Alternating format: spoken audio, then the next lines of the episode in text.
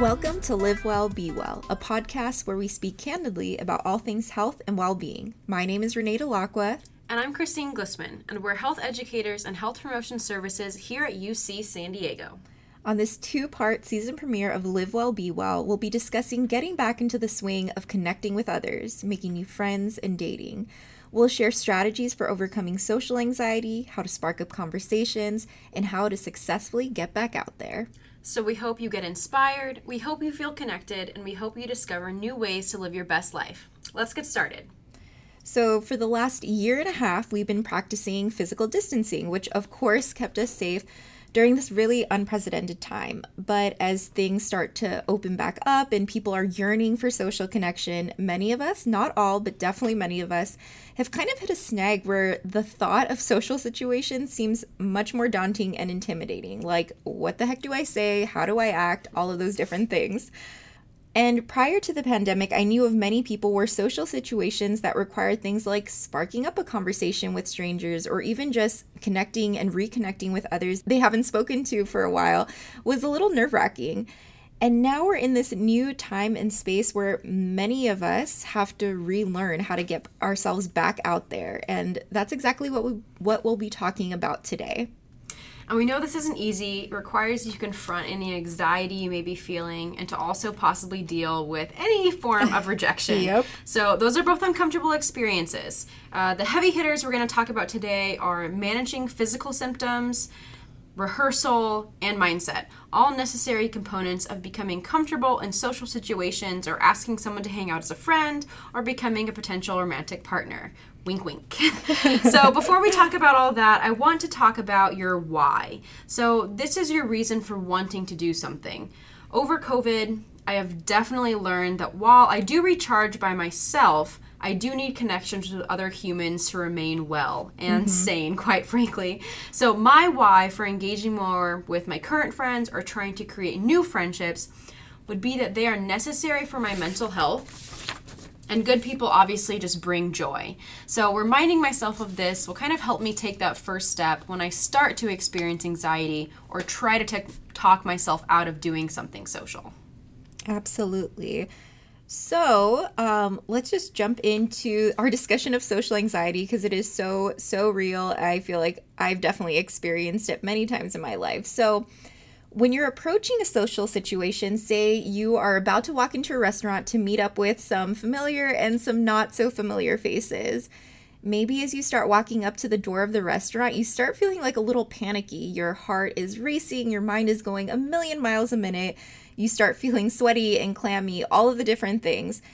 This is when you need to check in with yourself. Take a step back, like literally take a step back, step away from the door just for a few moments where you can take a few slow and deep breaths in through your nose and out through your mouth. And also notice any tension you may be carrying in your body. Is your jaw clenched? Are your shoulders all scrunched up? Are your hands in a tight fist? Notice all that may be going on and make an effort to release that tension. Relax the body, relax the breath, and walk into that restaurant with your head held high, with a smile on your face, even if you are wearing a mask.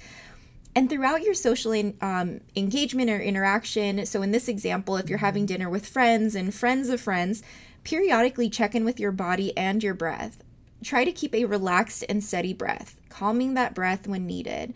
Same goes with muscle tension and posture. Keep it relaxed, noticing and releasing any tension you may be carrying, and then try to release it. So, Renee just talked about how important slowing the breath and releasing tension can be to reduce the anxiety of the situation. Our mind and our body is connected. If your body is feeling tense, so will your mind. The reverse is also true as well. So if we can relax our body, our mind will follow suit. So another helpful practice for overcoming social social situations is what I call rehearsal. Literally practicing what you want to say to someone. Uh, not only practicing the wording in your head, so kind of planning it out, but also out loud if you can. Practice saying the phrase, whatever you're planning to say. I say this because I have asked someone out at the gym before and I had the wording planned out.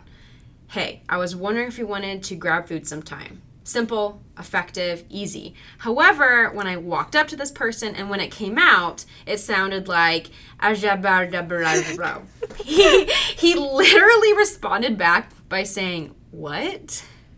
Then I had to repeat myself. I had to do the hard thing twice. I had to ask someone out twice. so, anyways, he ended up being engaged. So after after that, uh, found that out. Obviously, then you have to kind of deal with rejection. So my response to that was, "Oh, cool! Congratulations! Have a nice day." And that's normally kind of my go to rejection response. Uh, sometimes I add the addition of the finger guns. um, so make your rejection phrase kind of lighthearted because it does help you feel better. Overall, the moral of this story is that saying the thing out loud, kind of planning it out, and also planning out maybe a possible rejection, what you're going to say in response, can be super beneficial practice and can definitely ease your nerves. Thank you so much for sharing uh, your own personal experience, Chris. I think it is almost affirming to hear someone else have these types of situations because no one likes rejection, but it's kind of a part of our lives. Yeah, um, sure. And everyone is going to experience it at some point in our lives. And yes, it is really hard, but at the same time, we want any relationship that we create to be authentic, whether that's mm-hmm. friendships, romantic relationships, all of the different things. And the caveat to that, like wanting that authenticity, is there are going to be points in time where we do have to deal with rejection, and it's not fun, but it is a part of life. Totally. Um, so, in addition to what um, Chris mentioned about rehearsal, the other thing that plays a huge role in our social interactions is our mindset.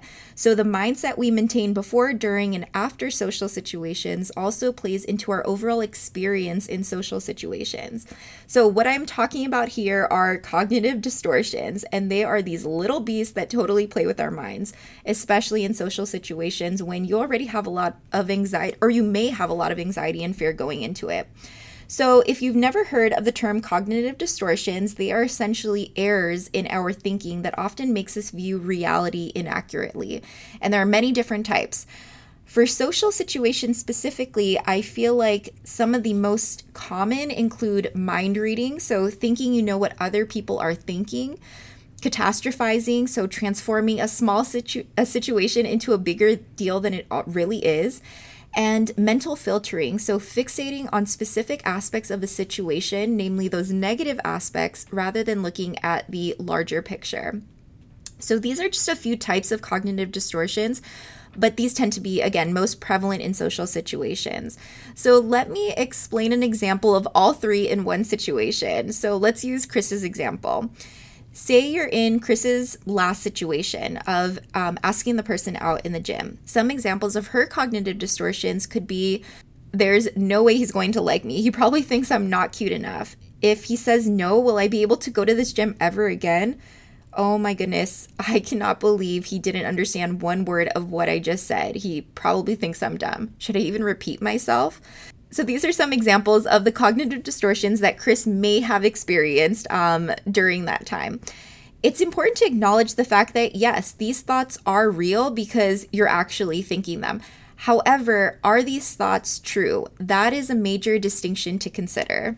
Absolutely. So those were 100% what I was thinking during that situation. But honestly, the situation ended up being fine.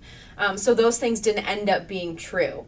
The next time I saw him in the gym, he even said hi, so it really wasn't weird after the fact. He didn't think it was weird. He said hi. He could have hid, but he didn't. So just getting at that those things for the most part are not true, but they obviously can stop us from engaging in a social situation that we might want.